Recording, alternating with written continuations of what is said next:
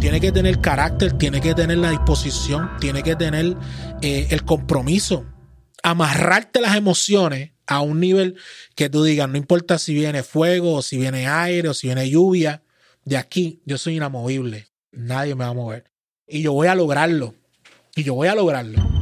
Esto es Nos cambiaron los muñequitos. Hoy conversamos con mi amigo Edgardo Hernández Clemente y hablaremos sobre su historia y cómo se ha convertido en un experto en mercadeo. Comencemos.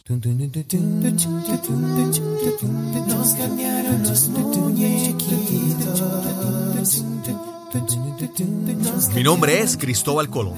Soy un comunicador, un bloguero, un podcaster. Y eso es, nos cambiaron los muñequitos, porque lo único constante en la vida es el cambio. Bienvenidos a Nos cambiaron los muñequitos. Gracias por acompañarme en este episodio número 89. Hoy conversamos con mi amigo Edgardo Hernández y él nos comparte su historia de superación, de lucha, de trabajo para alcanzar sus grandes metas y convertirse en un experto en mercadeo. Esperamos que disfrutes esta conversación con Edgardo Hernández. Hoy vamos a conversar con Edgardo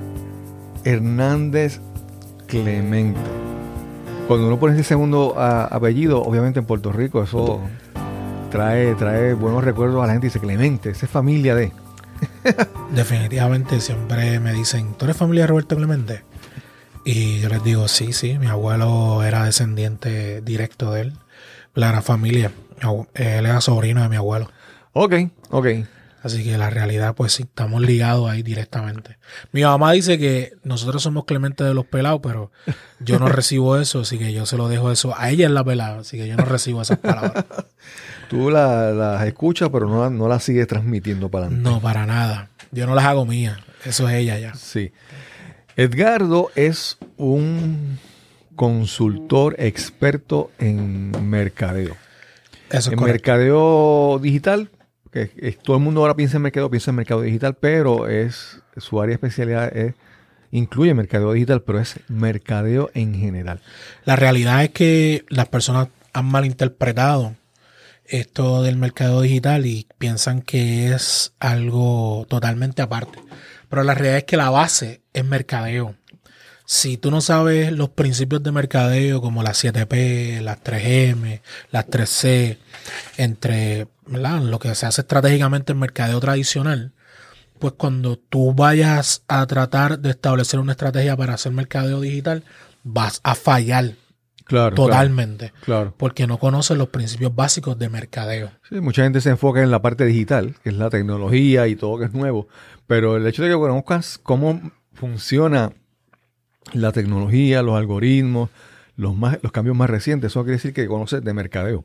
No, eso definitivamente no hay nada más lejos de la verdad que tú domines ciertas cosas del mercadeo digital, o sea, de ciertas cosas digitales y tú entiendas o creas, pues que, eso es todo. Claro, claro. Y yo lo he visto constantemente ese fallo. Edgardo, cada vez que hemos tenido la oportunidad de conversar bastante y, cada vez que tú conversamos alguna alguna faceta sale nueva y yo digo, espérate. hay, algunas personas en mi vida que yo de repente me pongo, si yo me pongo a, sumar todos los años de la, de la experiencia que me cuentan, yo digo, pero oye, tú tienes 80 años de edad, tienes 70. y tú eres uno de esos casos que cuando tú me cuentas de cosas que has hecho y partes, eh, etapas que has vivido en tu vida, yo digo, espérate, pero has tenido una trayectoria y vamos a hablar de esa trayectoria. Hablamos de, de principio, ¿dónde tú naciste? Pues mira, yo tuve el placer y la bendición de nacer en San Juan, Puerto Rico en el hotel, en el que el hotel, perdóname, en el hospital el presbiteriano. Sí, no, es, que ya tu mentalidad es, sí, de hotel. Sí, estamos de hotel. este, en el hospital presbiteriano, mi madre se llama Marta J. Clemente Cepeda y mi papá, que en paz descanse, se llama Edgardo Enrique Hernández Soto. Ok, Y me pusieron a mí Edgardo Enrique Hernández Clemente. Oye, tu, tu, tu mamá tiene ahí por, por los dos apellidos, no- no, eh, apellidos célebres. Tiene dos apellidos célebres. Clemente y Cepeda. Sí, se veda. Es una De- negrita bellísima. de, de deporte y música y cultura. Y cultura. Oye, y como bailaba bomba esa, esa negrita. Ahora no baila bomba porque ya ella pues practica, ¿verdad? Este, la religión cristiana. Pero bailaba bomba, pero bien afincado. Y mis primas en Loíza, de procedencia en Loíza. Y también tengo familia en la cerámica. claro, que son claro. los Ayala, los Cepeda. Casi nada, para, seguir los- añadiendo más. Sí, sí, eh, esas primas mías le dan duro esos Para, cueros. para, para añadir eh, realeza a la sangre, ¿verdad? Que me estás contando aquí ahora. hay sabor, hay sabor, hay Sí, sabor. sí, para el que no, para el que no conozca de la cultura en Puerto Rico, la bomba es un, es un, un ritmo, una música afrocaribeña que se utiliza mucha percusión. Yo no soy un experto en eso, pero te puedo decir, pero por encima. Y es parte de la, de la cultura puertorriqueña, la bomba y la plena. Sí, es parte de, es parte de ese legado que dejaron nuestros ancestros, ¿verdad? Sí, somos- sí, sí. Tenemos parte de esa mezcla cultural que hubo en Puerto Rico de los negros directamente traídos de África, pues es parte de ese legado que tenemos de ellos. Claro, claro. Y háblanos un poco de, de tu niñez, qué estudiaste, qué decidiste hacer con tu vida. Háblanos sobre eso. Pues mira, yo entiendo que yo tuve una niñez bien bonita. La gente puede, ¿verdad? Hay personas que tuvieron una niñez un poquito nefasta y triste, pero la mía fue una niñez bien bonita. Yo recuerdo eh, tener una familia, ¿verdad? Mi papá y mi mamá. Yo me crié con mi abuela. Muchas de las influencias que yo, que yo tengo hoy en día y de las cosas que practico y cómo me conduzco, muchas de ellas vienen directamente de mi abuela. Mi abuela a mí me crió y mi- yo recuerdo a mi abuela ser una mujer bien luchadora, eh, bien determinada. Mi abuela tenía, desde que yo conozco, yo tengo uso de razón, ver esta figura de mujer sufriendo de una artritis reumatoide que realmente la llevó a la tumba Wow. pero nunca se dejó eh, doblegar ni vencer de la misma. Mi abuela tenía un espíritu de lucha, era imparable. Es que yo uso el término imparable, que a mí me gusta utilizarlo mucho, pero mi abuela me enseñó a ser imparable. Eh, fue la primera persona que yo pudiendo después entender lo que es ese, lo que es tener determinación, esos principios me los enseñó ella.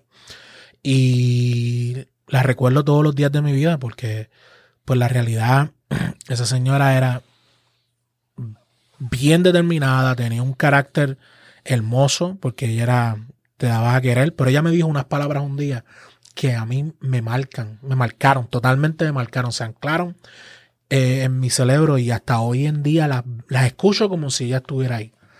Y ella me dijo, Edgardo, escucha esto, tú eres negro, tú eres grande. Y eres tan grande que puede ser grotesco, Nunca vas a pasar desapercibido. Pero lo que a otros le toque hacer sencillo y logren, a ti te va a tocar el doble Claro. hacer. Claro. Y ciertamente esa señora parece que... Oye, cuando tú lo decías, ¿te sentías mal o te sentías...? No, no, yo no me sentía mal porque yo admiraba a mi abuela. Ok. O sea, mi abuela para mí es esa figura de influencia que hasta hoy en día, años, ya lleva años de muerta y hasta hoy en día yo puedo escuchar su voz diciéndome esas palabras y yo acordándome de, de, de muchos sucesos y muchas conversaciones junto a ella que hoy en día todavía las uso Claro. para poder tomar decisiones en ciertos, en ciertos momentos y, y tener, y tener esa referencia, ese punto de referencia de cómo voy a conducir, qué voy a hacer, cómo voy a ejecutar, qué, qué yo haría, qué haría en este momento. Y es de esas conversaciones que yo tuve con ella en todo este tiempo, ¿verdad? En el tiempo que pude disfrutármela, porque Claro, ella me claro. crió y yo, y yo recuerdo que una vez lo operaron de una cadera y mi abuelo era un tipo medio travieso y yo, todos los niños se quedaban jugando en la escuela. Yo tenía que salir corriendo porque yo decía, no, mi abuela me necesita, porque mi abuela, yo necesito ponerle el pato para que ella pueda orinar y hacer las necesidades y ayudarla. Y yo creo que de esas primeras cosas que te pueden enseñar a ti a tener un compromiso, a ser responsable, a tu poder tener como que una misión y un Claro. sentido y propósito fue eso.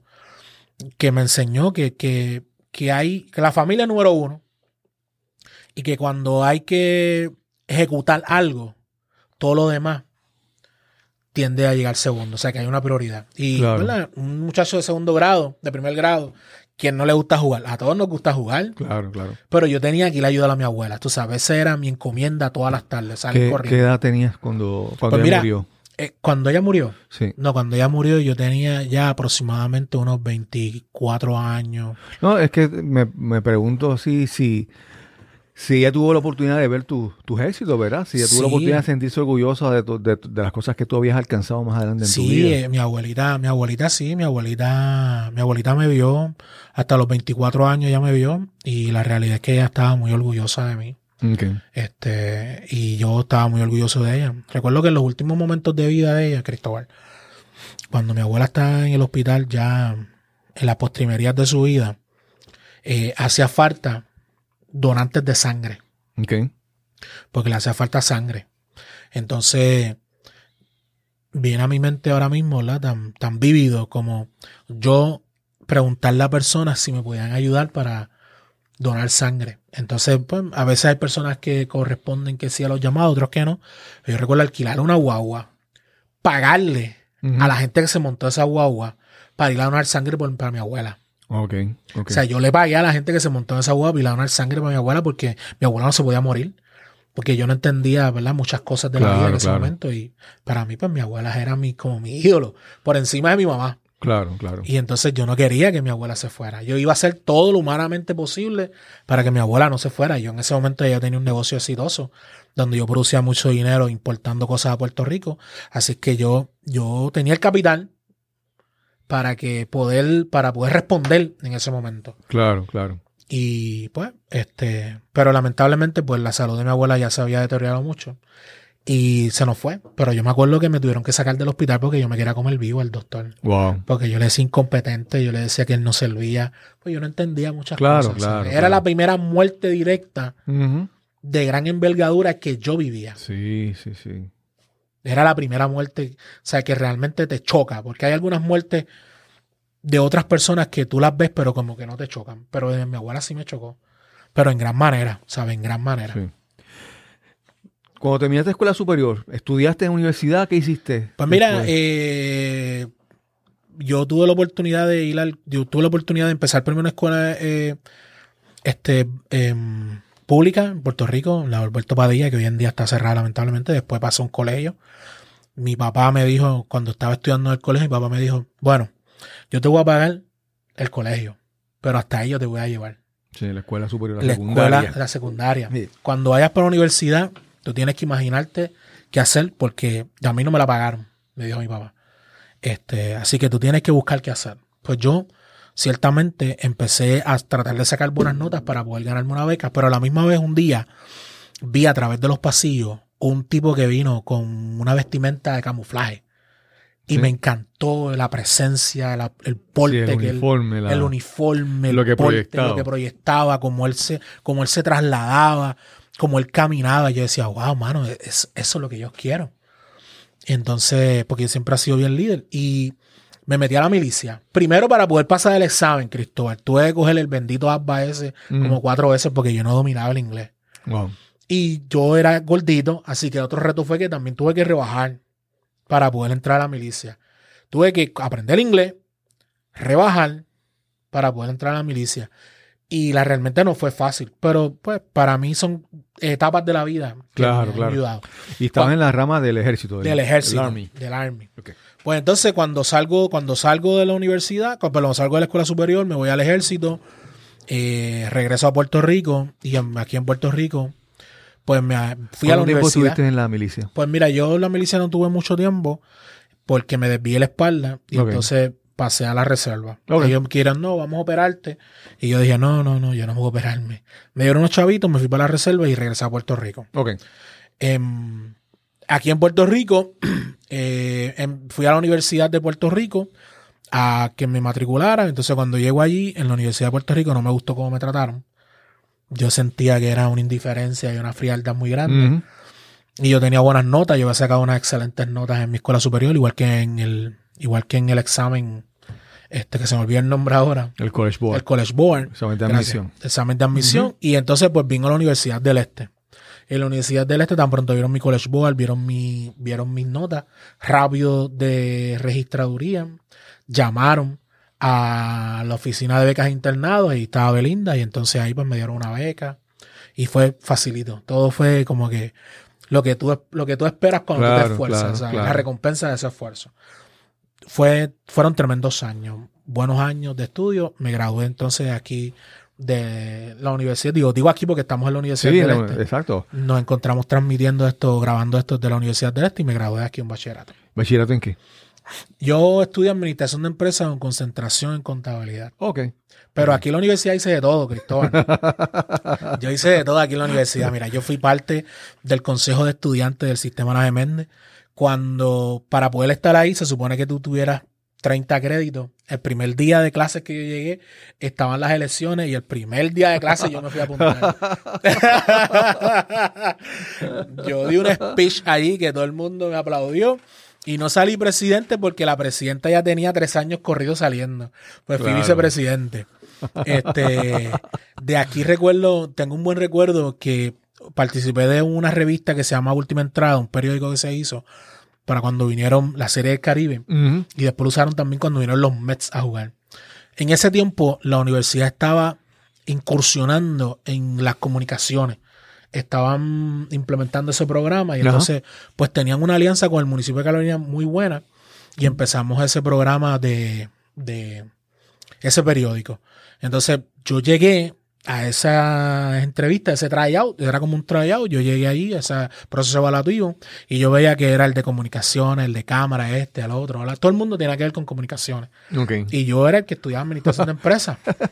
Pues yo dije, bueno, ¿y qué tú estás estudiando? Y yo dije, bueno, pues yo estoy estudiando administración de empresas y yo veo que en este lugar es necesario que yo esté porque toda esta gente necesita un jefe para que lo lleve de la mano y pueda hacer que esto funcione. pues me colé, me colé, Cristóbal, me colé en ese grupo. Y, y te, te compraron el cuento. lo Oye, que- me compraron la idea. propuesta. Me la compraron. El, el director se echó a reír así como usted se está riendo y dijo, oye, me parece que la creatividad de este muchacho es buena, vamos a usarlo.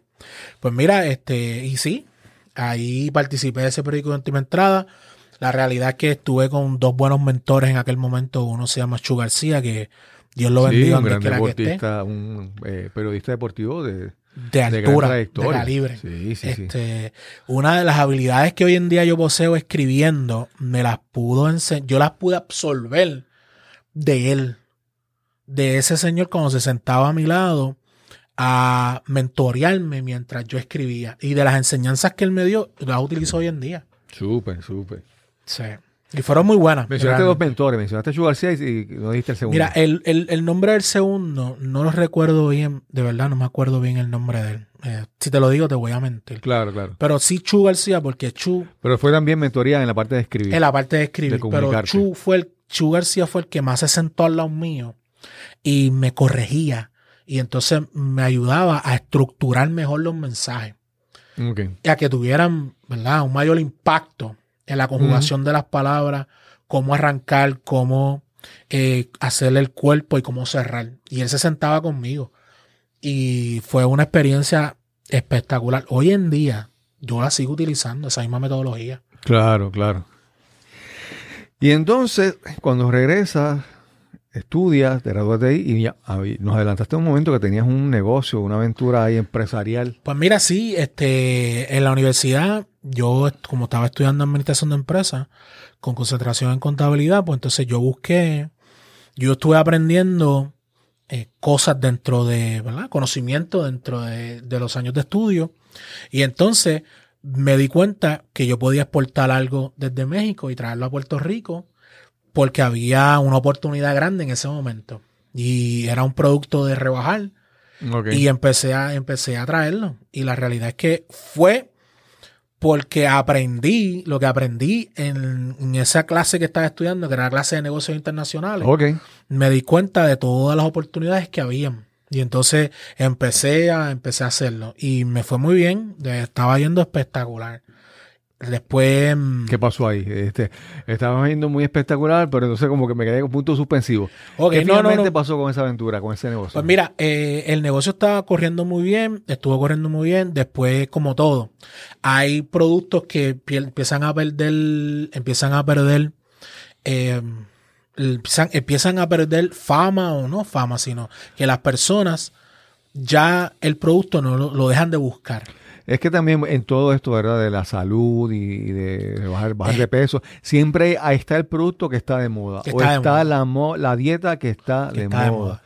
Hubo un momento que era el, el- la dieta Atkins, después De- estaba la así, había- sí, ahora es la keto y, Ajá, Y de antes, repente- la, antes era mediterránea. y ya, yo pasaba dos o tres años, de repente la gente no recuerda eso porque la gente está buscando lo, lo nuevo, nuevo, lo más lo nuevo, nuevo para probar. es como un momento dado hubo Fatache. Por ejemplo, Fatache era un producto que no, era- no era que era malo, trabajaba. Pero Fatache después empezó a fade, entonces empezó a desvanecerse. Sí, hasta sí, que sí. ya se fue. Y el dueño de Fatache aprovechó el momento. Así yo también, yo aproveché el momento donde tenía el producto mío, que era un producto hecho a base de carne tena, muy bueno. Y funcionó muy bien. Funcionó y funcionaba espectacular. Pero empezó a, a- a desvanecerse.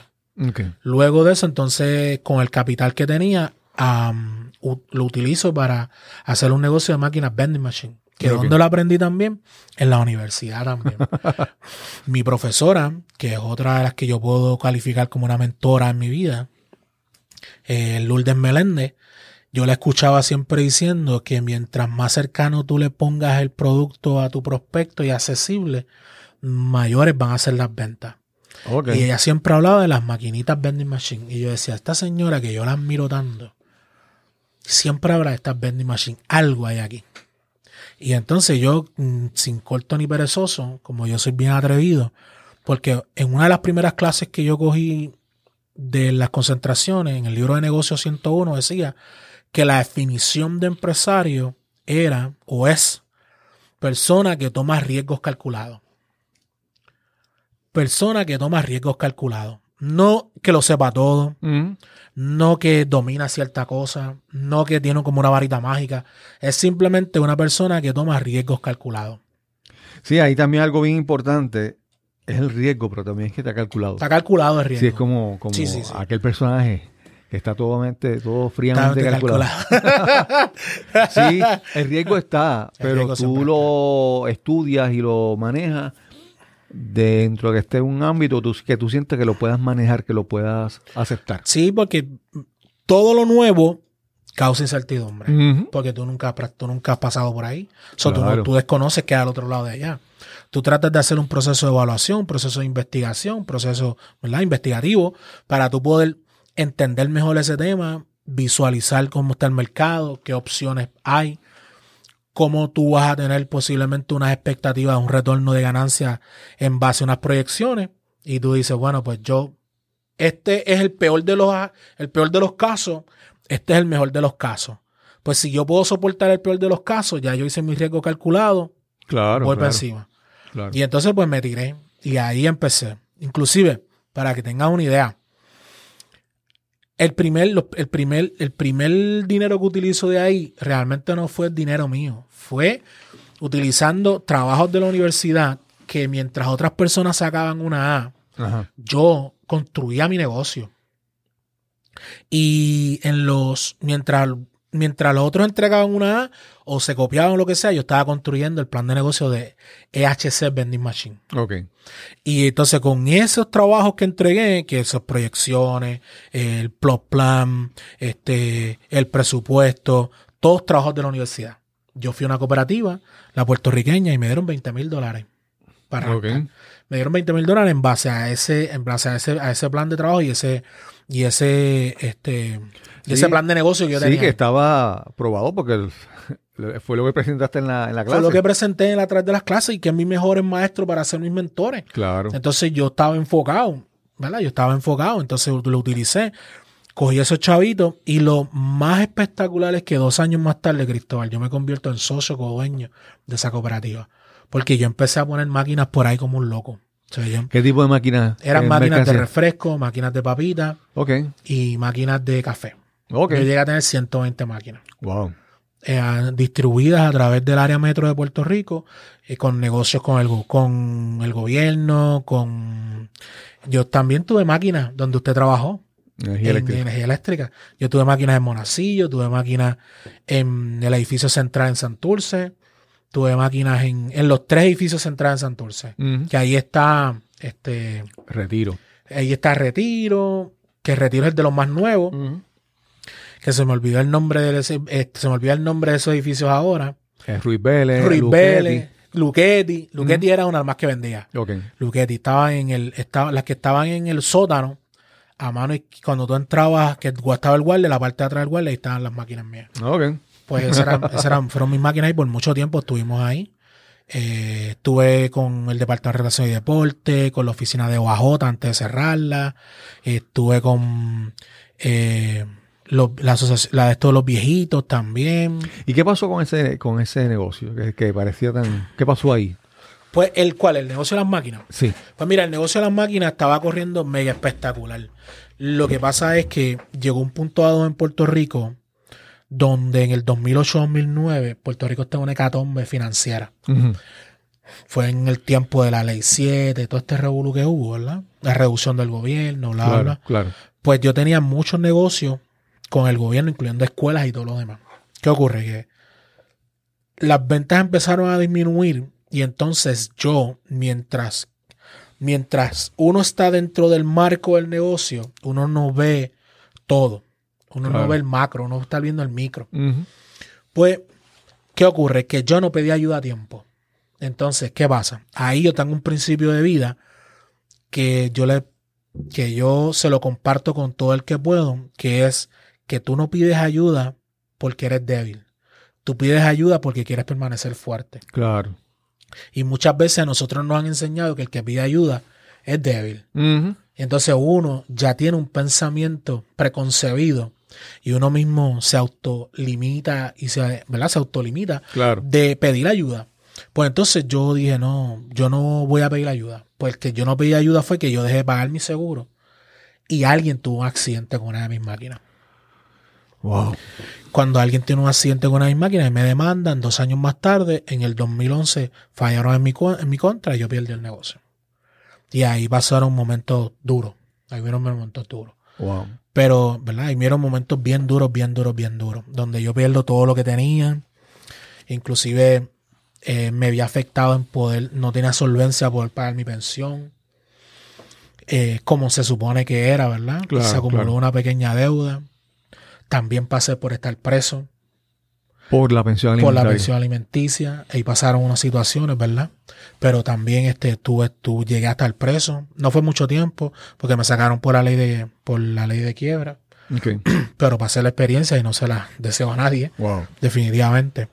Este, pero todos esos momentos difíciles, te puedo decir que a mí me ayudaron a levantar un gigante dormido que yo tenía. Claro. Aún por todas las experiencias que yo había pasado, yo no sabía cuán fuerte yo era. Y todos esos momentos difíciles lo que levantaron en mí fue ese gigante dormido y me dieron más determinación. Eh, para... Hay número- algo. Ah, dime. No. Porque e- e- esa determinación fue un día, yo estaba sentado en la celda y me prometí ese día a mí mismo. Yo dije, Gardo Hernández, más bajo tú no puedes caer ya. Más bajo de aquí ya tú no puedes caer. Tú has perdido, tú perdiste la casa, tú perdiste tus carros, tú perdiste jet ski, tú perdiste motoras, tú perdiste todo ya. Eh, más bajo de aquí tú no puedes caer. Así que de aquí vamos para arriba. Claro. Porque aquí adentro tú no naciste para estar. Este no es tu ambiente, este no es tu ecosistema. Mm. Aquí adentro tú nunca más vas a volver a caer. Yo, o sea, eso es como una conversación entre Edgardo y Enrique. Claro. Y, y Edgardo le prometió a Enrique de decirle, no, no, más nunca nosotros vamos a estar aquí. Tú vas a hacer lo que tengas que hacer, pero tú más nunca volves aquí. Claro, hacer lo que tengas que hacer de manera legal, ¿verdad? Porque no quiero volver para allá. Obviamente, sí. Obviamente. Pues, y eso me dio esa determinación, Cristóbal. Hay una parte que este, yo le voy a cambiar el, el- el nombre al podcast en vez de nos cambiar los muñequitos, es montando el rompecabezas. El rompecabezas es montar este, este acertijo Porque yo trato de reconstruir, de construir con las piezas que yo sé. y voy descubriendo aquí montando este cuadro de lo que es el Carlos Hernández. Y hay una parte que, que todavía no me has hablado y yo quiero saber cómo encaja en todo esto.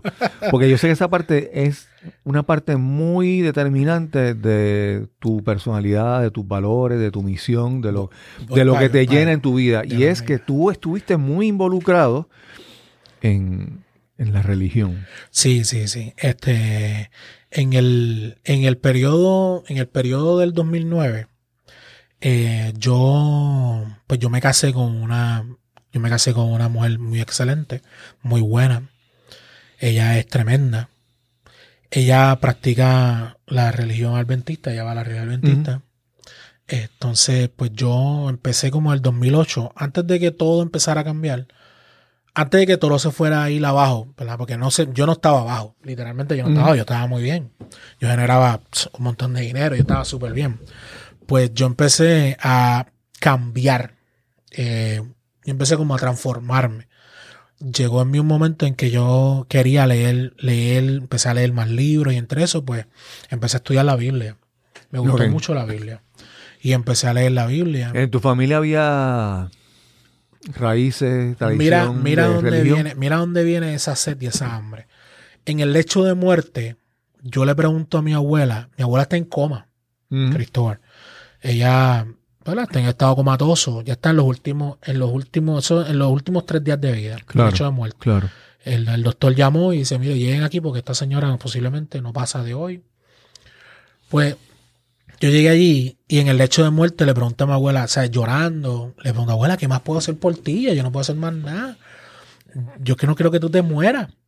Pues como que mi abuela yo creo que entra en un momento de lucidez. Y entonces levanta su brazo artrítico y señala al cielo. Yo no entendía lo que ella quería decirme en ese momento dado. Pues yo, tranquilo, ¿verdad? Me voy de ahí llorando ese día. Solamente levantó la, la mano, no- Solamente mano. pronunció palabras. No, no pronunció ninguna palabra. Yo recuerdo ir mucho con mi abuela a la iglesia, que mi abuela era una, ¿verdad? una mujer bien devota. Ir a la iglesia mucho. Y durante todo el tiempo que yo iba a la iglesia, venían diferentes predicadores, diferentes predicadores, y todo el mundo decía, el Señor tiene grandes propósitos contigo. El Señor tiene grandes propósitos contigo. Todo el mundo decía eso siempre. Entonces, un día, pues, me da con saber quién es este señor que tanto me hablan. Porque yo no lo conocía, ¿verdad? Aquí me dice, ¿quién, quién es este señor que tanto me hablan? Recuerdo que, recuerdo que, recuerdo que hay un predicador que está llevando un mensaje en un lugar donde yo lo escuchaba. Y ese predicador me llama por mi nombre Ok. algo sobrenatural, porque el tipo no me conoce. Ok. Y entonces me llama por mi nombre y me dice unas palabras, ¿verdad? Como esta, me dice, yo he tratado contigo por mucho tiempo y te he dado múltiples oportunidades y he estado contigo de noche y de día.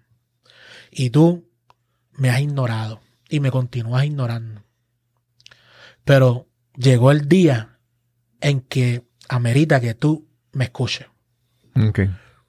Y yo dije, bueno, este, han atentado, me han atentado contra tu vida y yo te he protegido. Pero mi protección como que va a desvanecer. Y yo dije, ok, ¿quién es este tipo? Yo no lo conozco, pero ¿dónde está el papel? Yo voy a firmar. Y pues bueno, el caso es que entonces yo empiezo a leer en mi cuenta, sin ir a ningún lugar, sin ir a ninguna iglesia. Yo empiezo a Cuando, leer. cuando te dijo que habían atentado contra tu vida, había eso te, te sonó. Sí, seguro. ¿Te recordó algo en Sí, tu me vida? recordó cosas, seguro que sí. Yo tuve en- uno, ¿verdad? Por a veces por estupideces u otra, pues, o envidia a la gente. Pues yo estuve envuelto en dos, en dos tiroteos, Wow. porque a veces la gente es envidiosa. Y por no seguir, fíjate, en este caso fue por no seguir los consejos de mi mamá. Mi mamá me dijo, mira, tú has progresado mucho ya en tu vida. Las amistades que tú tenías antes, hoy, no son tus amistades ya. Deja de pasarte con esas personas, no porque tú los veas diferentes o porque tú te creas más. Es que ellos ya no te ven igual a ti. Ok. Ya tú has progresado mucho. En los lugares que tú te pasabas no es para que tú continúes ahí. Ok. Estás escuchando Nos cambiaron los muñequitos. Este es el episodio número 89 y conversamos con Edgardo Hernández. Pues ciertamente un día tuve problemas con alguien ahí. Y entonces después de esos días viene este predicador. Y ahí entonces yo empiezo a leer y empiezo, voy a una librería. Sí, que cuando él te habló, tú sentiste que te Sí, habló sí, a ti, a no mí. fue que No, te no, dijo no. algo genérico, un libreto, fue que te habló, Me habló a al mí, corazón. Al corazón. Pues yo voy a una librería en Carolina y busco y compro una Biblia Ok. y empiezo a leer. Y después me compro otra cosita más y me compro otros libros y empiezo a leer. Luego me voy a, me apunto en una, me apunto en un seminario y estudio. Y entonces empiezo a estudiar un grado asociado en teología, en, en consejería eh, teológica. Teología. En consejería teológica. De primera instancia se llama. Pues ahí empiezo a aprender más de Dios y este personaje y me encantó. Entonces me gustó porque empecé a predicar. Empecé a congregarme en una iglesia y empecé a predicar. Y las experiencias fueron espectaculares. Yo, como tenía la oportunidad. Estamos de- hablando para qué año? ¿2010 más o menos? esto, es 2000, esto es 2010. Ok. 2010. Está la vida mía cuando entro a la demanda, Pues está el negocio yéndose a pique. Cosa que entonces yo no le presto mucha atención porque me estoy enfocándome en esta área, en el área Sí. de la predicación. Pues el negocio se termina yendo a pique en el 2011 y yo me siento, me siento realizado como nunca antes en mi vida predicando. A pesar, a pesar del fracaso del a negocio. pesar del fracaso del negocio y que yo estaba perdiendo la casa y que yo estaba perdiéndolo todo, empiezo a enfocarme en, en, en predicar, en ayudar a otra gente, en, en hablarle a la gente del amor de Jesucristo y la importancia de vivir, ¿verdad? Este, con este amigo fiel que nunca falle, que siempre está con uno. Pues empiezo a predicar a las personas y eso me dio una satisfacción como nunca antes. Empecé a buscar más de su presencia, como uno dice, ¿verdad? Este, empecé a pasar más tiempo con él a sola, empecé a ayunar, empecé a, me iba por un monte, Cristóbal, me iba por un monte siete, ocho, diez días por allá arriba, ayunando, sin bañarme, y sin nada, leyendo la Biblia, Wow. con unas experiencias bien bonitas, ¿verdad? Cada cual practica sus creencias como, ¿verdad? Como le, Sí. como, como la persona lo cree, yo tenía esta fe y esta creencia de que, de que yo lo iba a encontrar. Pues la realidad es que tuve una experiencia bien bonita este, con este ser divino y, y continué predicando. ¿Qué pasa cuando seguimos predicando, que vamos ganando auge? Al yo tener una esposa adventista y yo solamente creo en Jesús y hoy en día todavía Claro. lo digo, yo no creo en ninguna religión.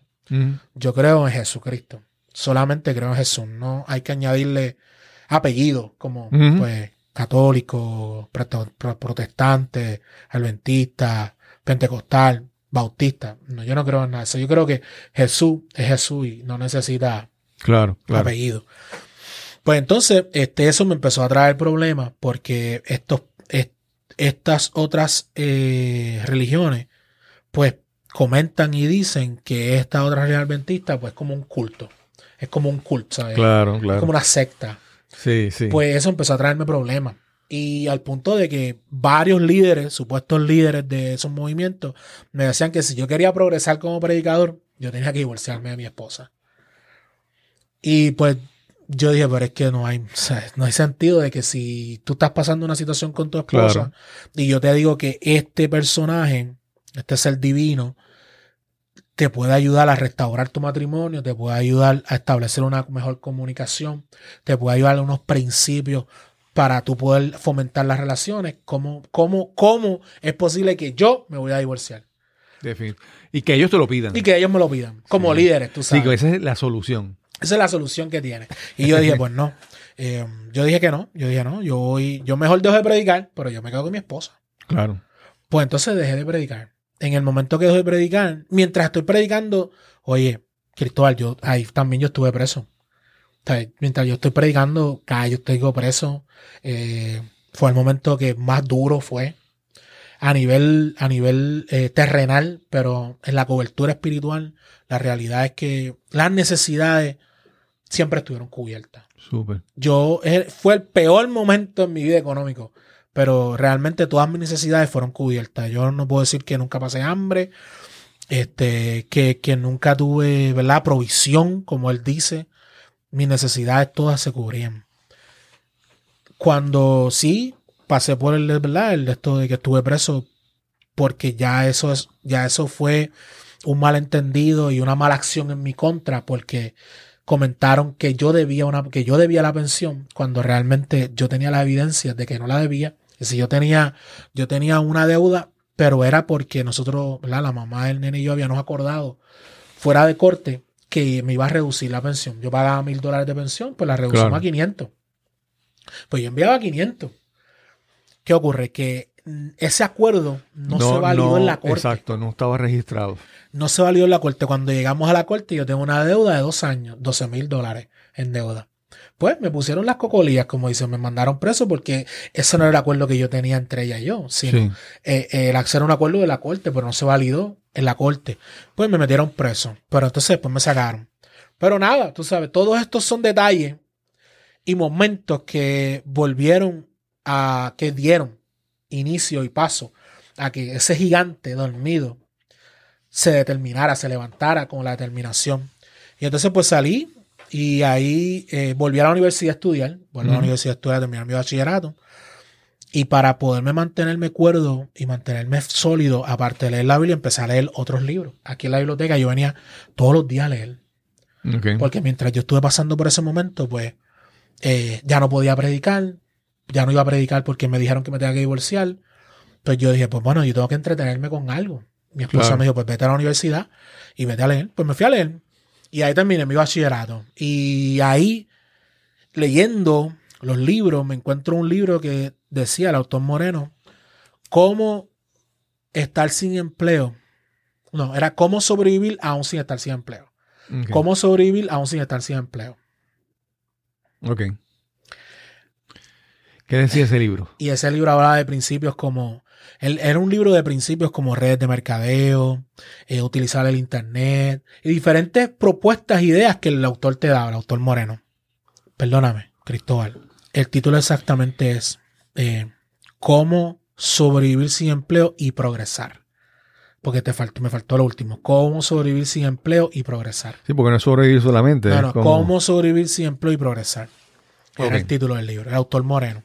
Y entonces, pues ahí me, me entró eh, la curiosidad de saber más del Internet, porque hay dos personas en el Internet. Yo siempre digo después de eso hay dos personas. Eso fue un antes y un después. Está el que consume y está el que lo usa para hacer negocio. Claro, claro. Y entonces yo pasé ahí del- de consumir para empezar a hacer negocio.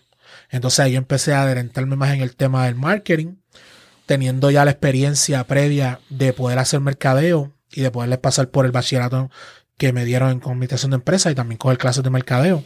Pues yo empecé a ver cómo una cosa con otra se alineaba. Y empecé una red de marketing, empecé una, un multinivel donde empecé a aplicar estos conocimientos que aprendí ahí. Y en los primeros tres meses, pues ya yo me hice una posición ejecutiva, tenía 72 personas en mi equipo, reclutándolos por internet, haciendo estrategias por internet, basadas en desarrollo personal, da- basadas en, basadas en, en muchas de ellas basadas en los principios de crear una comunidad, pero no una comunidad de no una comunidad como lo practican o sea, no como lo practican. Yo lo que estaba creando ahí era como una iglesia yo usaba los principios de cómo crear una iglesia. Que la realidad es que la iglesia, que en el lenguaje original es eclesía, y eclesía no es un templo, Ujú. eclesía no es una estructura, eclesía es un grupo de personas reunidas bajo un nombre de poder. Ok. Y eso es lo que significa eclesía en el original, Ok. que en el griego lo que significa eclesía es una reunión de personas reunidas bajo un nombre de poder. Pues entonces yo utilizaba estos principios y logré hacer una comunidad bastante grande y empecé a reclutar personas. Y mm, yo no le hablaba a ellos de la red de mercadeo, lo más curioso. Yo que hablaba a ellos era de desarrollo personal, de que tú puedes lograr tus sueños, de que tú puedes, este, de que tú puedes manifestar tu potencial, eh, tres cosas que puedes hacer para superar el miedo, bla, bla, bla. Todas eran predicaciones que yo tenía establecidas, lo único que no mencionaba a Dios. Claro. Y empezaba. Y así la gente empezaron, empecé a crear esta comunidad y de ahí empecé a reclutar gente. Después me preguntan, oye, ¿qué tú estás haciendo? ¿Qué es lo que tú haces? Queremos hacer lo que tú haces, bla, bla, bla. Y ahí empecé. ¿Sabes? Los principios de cómo crear una comunidad. Y que hoy en día, todo el mundo cuando llega a los medios digitales, lo primero que quieren ponerle eh, tengo la oferta tal. Yo Sí. vendo esto, tú sabes. Cómprame esto. Digo, mano, pero establece primero una comunicación con esa persona. Claro, claro. ¿Sabes? Pues nada. Pues por eso es que fallan a veces en, la, en, la- en esta estrategia de mercado digital. Pues empecé así, después me picó el germen grande de estudiar más y entonces hago una maestría en mercado digital ya para el 2015. El 2016 empiezo a estudiarla y luego la termino. Y entonces este, dejé la red de mercadeo. Y ahí empiezo más a empiezo más a, a entrelazarme y envolverme con esto de marketing digital porque personas que se me acercaron, ejemplo, amigos míos que se me acercaron y me decían, oye, tengo problemas con el negocio, chicos, están bajando las ventas. Y les decía, oye, vamos a ver las redes sociales y el internet. Me decían, pero ¿cómo? ¿Qué es eso? Y yo, "¿Pero ¿tú no sabes lo que es? No, no. Pues vamos a hacer anuncios en Facebook, vamos a hacer anuncios aquí, vamos a traer tráfico, bla, bla. Pues así empezó uno funcionando, el segundo funcionó, el segundo me trajo al tercero, el cuarto fallé porque yo no soy Dios, no las pego todas. El quinto lo ayudé y ya dije, no, no, no, ya aquí hay algo. Hay un patrón de Sí, las sí, cosas pueden ya, salir bien. ya aquí esto no vale un café ni un almuerzo, ya que hay algo ya. Y ahí entonces formó el negocio eh, de ahí formo un negocio que se llama Mercado de Conecta. Mercado de Conecta, pues lo empecé con otra persona, tuvimos una situación para el, para el huracán María, disolvimos y entonces empiezo desde cero con Hernández Media. Luego, un año después, pues entonces sí recupero lo de Mercado de Conecta. Y aquí estamos, mano. Y hemos ayudado a un sinnúmero de empresas. Hemos podido eh, sacar gente desde cero, desde la idea, desde solamente la idea, desarrollar el concepto, establecerlo completo. Y hoy en día hacer 10 mil, 15 mil dólares mensuales. eh, y diferentes negocios, ¿verdad? Que hemos ido ayudando en el camino.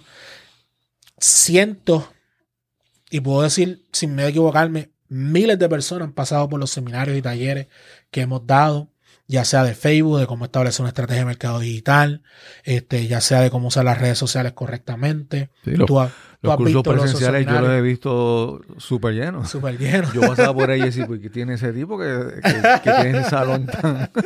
Está lleno, está lleno el salón. Este, pues, ¿verdad? Hemos tenido esa dicha y esa oportunidad, gracias al creador, de, de esa bendición, de poder ayudar a la gente. Y hoy en día te puedo decir, ¿verdad? Que, que me satisface. Pero como te hablé el otro día, eh, sentirme totalmente realizado, totalmente realizado, como en aquel momento que yo hacía, que yo predicaba, Sí. nunca más lo he vuelto a experimentar. Sí, la, la satisfacción que sentías en ese momento, Sí, a nivel superior. personal, profunda, era ese era tu mejor momento. Ese fue mi mejor momento. Pero ahora sí me llena de mucha alegría y me, ¿verdad? me llena de satisfacción el yo poder ayudar a otras personas. Pero hablando a calzón quitado, siendo totalmente eh, transparente. Ese fue ese, como esos momentos, como esos dos años y medio que yo prediqué, fue mi mejor, fue mi mejor experiencia. Fue mi mejor momento donde me sentía más realizado. Déjame hacerte una, una pregunta. Yo he visto casos de personas que quieren hacer algo. Alguien me dice, no, yo quiero hacer esta idea. Y a veces las personas lo dicen porque lo vieron que alguien lo hace o, o creen que quieren conseguir un resultado. Pero muchas veces esas personas que dicen querer algo, cuando tú haces un análisis más profundo, realmente eso no es lo que quieren. Y, terminan haciendo otra cosa. Y háblanos sobre eso. ¿Cómo tú ayudas a las personas? Si, si ese es el caso. Te encuentras de, personas que vienen con ideas de lo que es éxito para ellos o de lo que creen son los resultados que desean alcanzar. Y realmente cuando se analiza profundidad no es lo que quieren, ¿verdad?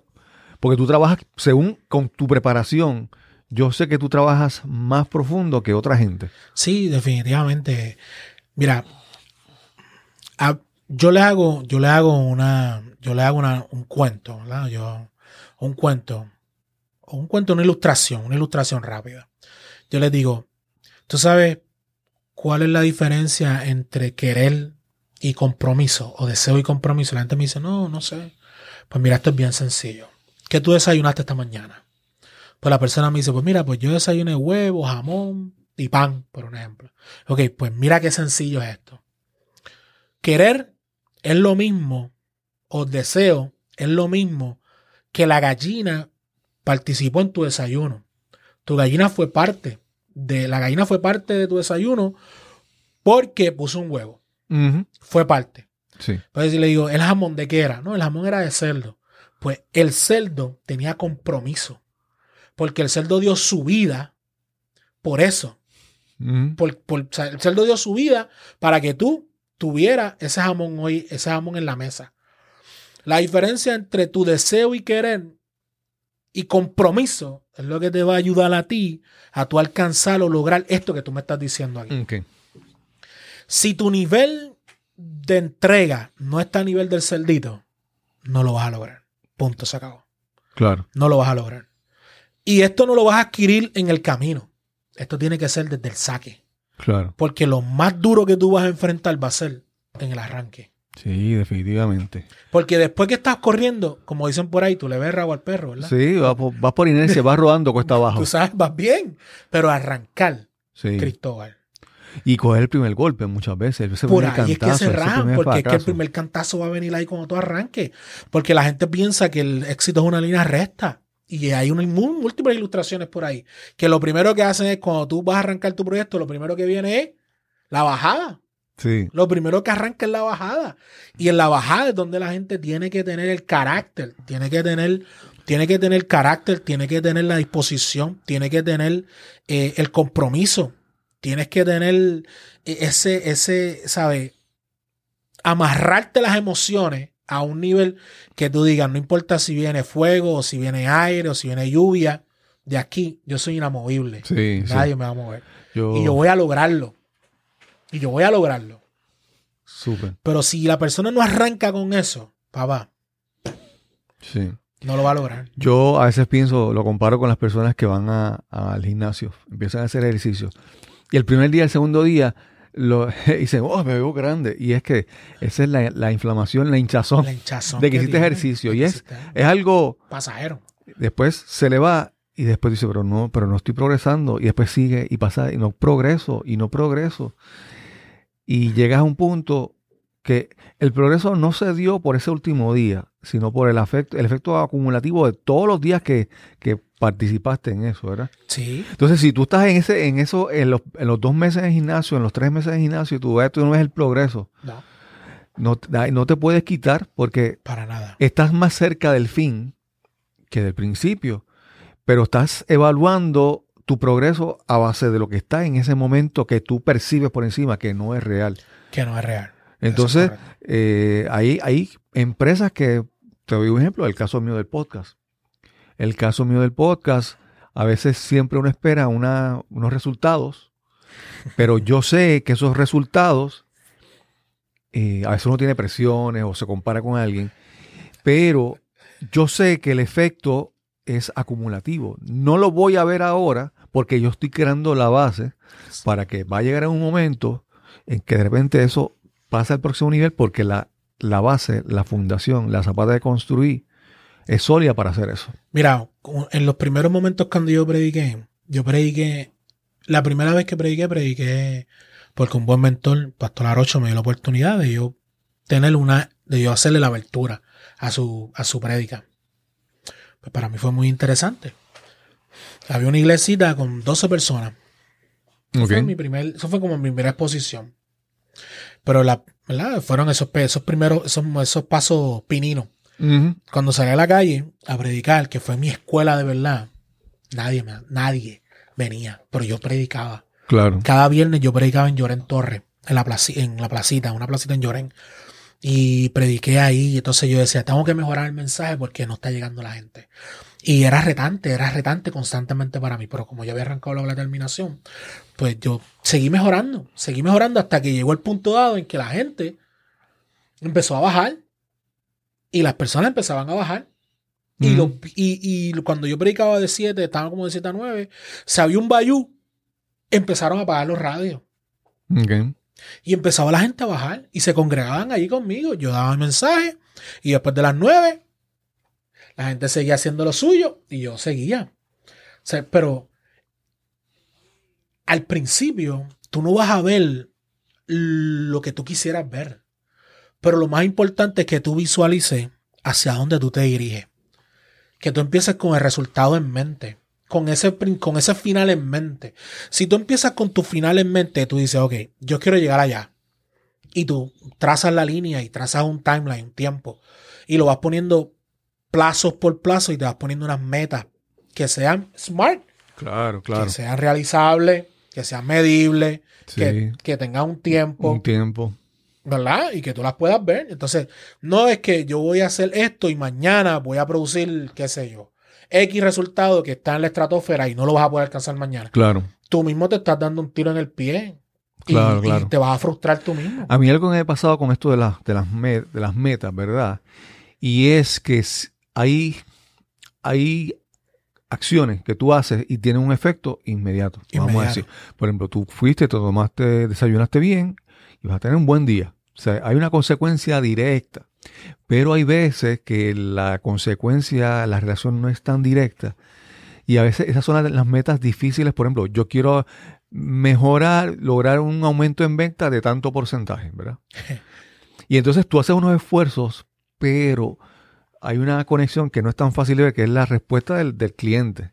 Lo convenciste, vino y me compró. Sí. Entonces, eso es tan difícil a veces para unas personas, porque dicen, se ponen la meta, no, yo quiero conseguir 20 clientes más.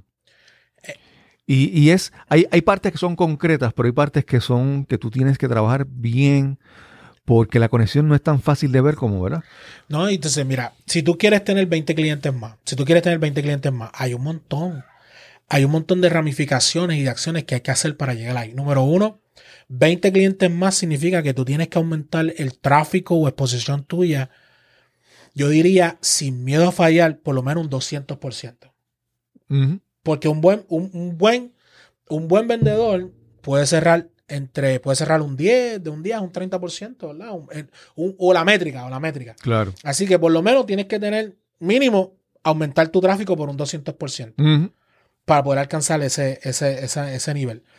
Tienes que darle profundidad a tu negocio, de estructura, para poder aguantar el golpe que venga si vienen esos 20. Tienes que sacar un presupuesto espectacular. Tienes que trabajar con, con cómo los vas a convencer. Y tienes que, y tienes que crear, tienes que crear el mensaje correcto, la comunidad correcta, la relación correcta para que esas 20 personas lleguen. Porque Claro. eso no va a pasar de la noche a la mañana. Y estadísticamente se sabe que, por ejemplo, para muchos negocios, para tú conseguir tantos clientes, tienes que haber hecho tantos acercamientos por, Por con, una con un porcentaje de respuesta que a veces, digamos, de 20%, para dar un número. De un, por lo menos un 33%. Sí. Y entonces, eso no quiere decir que tú trabajaste para los 20. No. Tú trabajaste para, Tú para trabajas- 200, tú trabajaste para 200 para que llegaran los 20. para que llegara a los 20. Sí. Entonces, es lo que te digo, es, es tratar de entender esas cosas, esa conexión adicional, esa, esa Ese esfuerzo estadística, adicional. sí, esas estadísticas que hay, esos métodos que tú tienes que verlos, ¿verdad? Mira, Warren Buffett compra un negocio. Mm, él compra este negocio en base a esto, a estas métricas. Si el negocio produce de un 7% a un 15% de ganancia después de todo, mm, el, el hombre dice que es excelente negocio. ok. De un 7% a un 15%. Que es un, es un negocio excelente. Y él le interesa comprarlo. Entonces tú te sientas con un dueño de negocio y te dice, no, yo quiero crecer un 30% las ventas. Y yo lo miro como que, en serio, bro. Tú no sabes lo que tú estás hablando. Claro. ¿Cuánto tú vendiste el año pasado? Primero no saben. Porque vamos a sacar el número. Pues vamos a un estimado. Pues vendí 100 mil dólares en el año. O vendí 200 mil dólares en el año. La métrica más saludable que tú puedes tener para crecer tu negocio es de un 5 a un 10%. Esa es la métrica estadísticamente, esa es la métrica estadística que se utiliza, que, que enseñan, ¿verdad? Los, los conocedores de esto, los que han invertido billones de dólares en estudios, que tú crezcas tu negocio. Si tú, si tú produciste 200 mil y el año próximo produciste 220, eso es un escándalo. Claro, claro. Eso es un tremendo número. Pero entonces la gente se cree que llegar a vender medio millón o llegar a vender ese otro porcentaje que quieren va a hacer algo de tocar una varita ¡pling! y va a aparecer. No, Sí, eso no va a aparecer sí. así. Eso no es posible. Eso no va a suceder. No es posible. Y todo el que te diga eso, créemelo, que te está engañando. Sí, sí. Estamos siempre pendientes a, a lo- a los, a los cuentos de, por ejemplo, de fulano se hizo viral. O esta compañía que pegó, se hizo famosa de la noche a la mañana. Y realmente esos casos, que son extraordinarios, son los menos. Los no hay tal la, gente, cosa. la gente de, de- que verdaderamente triunfa, el trabajo es más de lo que tú piensas. Eh, mira, vamos a ponerle un ejemplo rápido de una bebida energética. Es Red Bull. Red Bull no empezó para hacer lo que hoy es. Red Bull empezó con otro concepto. Durante el camino se dieron cuenta que las personas que más estaban respondiendo a sus mensajes fueron los jóvenes, atléticos Ujú, y las personas que demostraban una aptitud hacia los deportes Exacto. y después hacia los deportes extremos. Y entonces tuvieron que virar todo el mercadeo porque las primeras estrategias que hicieron no sirvieron. Y tuvieron que virar todo el mercadeo después para atender esa demanda de ese público. Porque ellos se movieron en base a lo que el mercado estaba Claro, diciendo. No Y sé, ahora es su imagen completa. Ahora, eh, Red Bull está asociado a todos esos torneos y A todos esos eventos de, bla, deportes extremos. porque escucharon el mercado. Y, Claro. se dieron- y, y fueron, no fueron, y no fueron personas que no fueron stubborn, eh, Testarudo. testarudos, de Ujú. que no, esto es lo que yo quiero y más nada. No, Claro, tú sabes. Pues entonces tú tienes que escuchar tu mercado. Y, y ahí fue que viraron, pero le costó tiempo también. Le costó trabajo Sí. poder estar ahí. Pero la realidad es que, la realidad es que hay personas que, hay personas que no comprenden. Primero, no comprenden cuál es su mercado. Número dos, no entienden cómo llegar a él. Número tres, si este mercado no está llegando, pues vamos a cambiar para otro. Claro, claro, Vamos a darle oportunidad a otro mercado.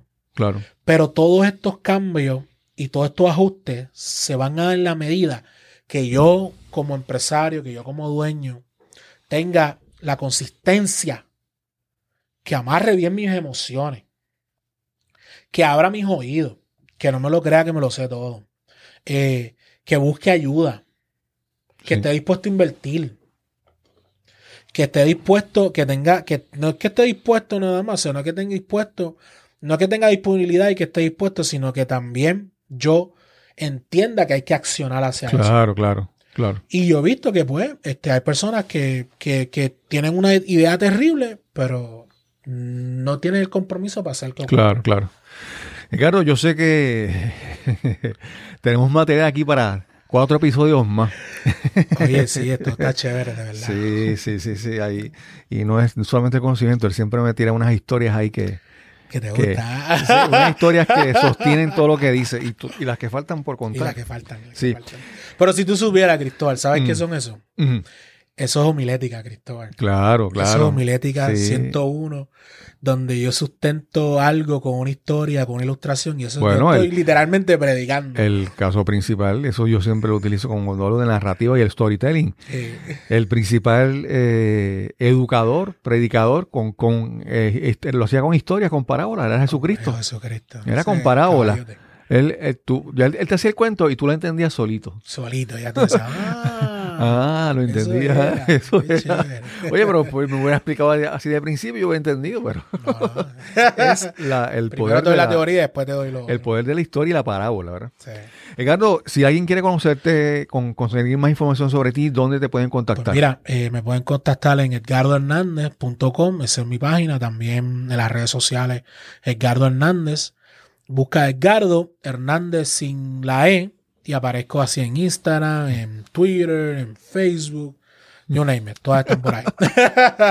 este, Con el cuchillo en la boca. y estamos con el cuchillo en la boca, Sí, con el es- movimiento. de- esa, esa es una expresión, eh, a veces suena fuerte, pero es que la expresión es que estamos, estamos listos. estamos listos, estamos decididos, determinados. Sí, con, no voy a decir con agresividad, con asertividad, con compromiso, lo que queremos hacer, nuestras metas. y sabemos para dónde vamos y nadie nos va a mover de aquí. y pues también el número de teléfono, el 787-525-0426. Y próximamente vamos a tener nuestro podcast que Sí. pues, Cristóbal nos va a ayudar en eso, nos va Sí. a colaborar ahí. Y sigan a Ricardo, que Ricardo siempre tiene mucho, mucho contenido en video, en Facebook Live. Pronto tiene un evento que va a tener, que solo lo va a anunciar. Eso es para él que lo anuncie. Sí, ya mismo, ya mismo. Sí, la- tiene muchas cosas, muchos proyectos que, que aunque usted no sea su cliente, usted se beneficia de la, del conocimiento que él comparte. Definitivamente, Síganlo en las sí. redes. Muchas gracias, gracias Ricardo. Cristóbal, gracias por la oportunidad. Saluda a la audiencia. Gracias a todos los que van a escuchar este, este podcast. Y si hay algo que te gustó y si hay algo que te pareció eh, que toqué alguna fibra ¿verdad? en ti que te pude impartir alguna luz, escríbeme un email Claro. a edgardo arroba edgardohernandez.com y déjame saber ahí. Súper. Gracias, Ricardo. Y sin más que añadir, nos encontraremos en el próximo episodio de Nos cambiaron los muñequitos. Hasta la próxima. Gracias a Edgardo Hernández Clemente por compartirnos su historia, por compartir lecciones que esperamos que hayan sido muy valiosas para ti que me estás escuchando en este episodio. Recuerda que si disfrutas este episodio, compártelo en las redes sociales. Si conoces a algún amigo, un familiar, alguien cercano a ti, puedes comentarle directamente en persona de este podcast. Agradezco enormemente esa publicidad, ese compartir de información para promocionar este podcast. Y recuerda que si tienes algún comentario, alguna observación, alguna sugerencia para nuestro programa, escríbeme a el correo electrónico info arroba info arroba cristobalcolón.net y nos encontraremos entonces en el próximo episodio Nos cambiaron los muñequitos. Hasta la próxima.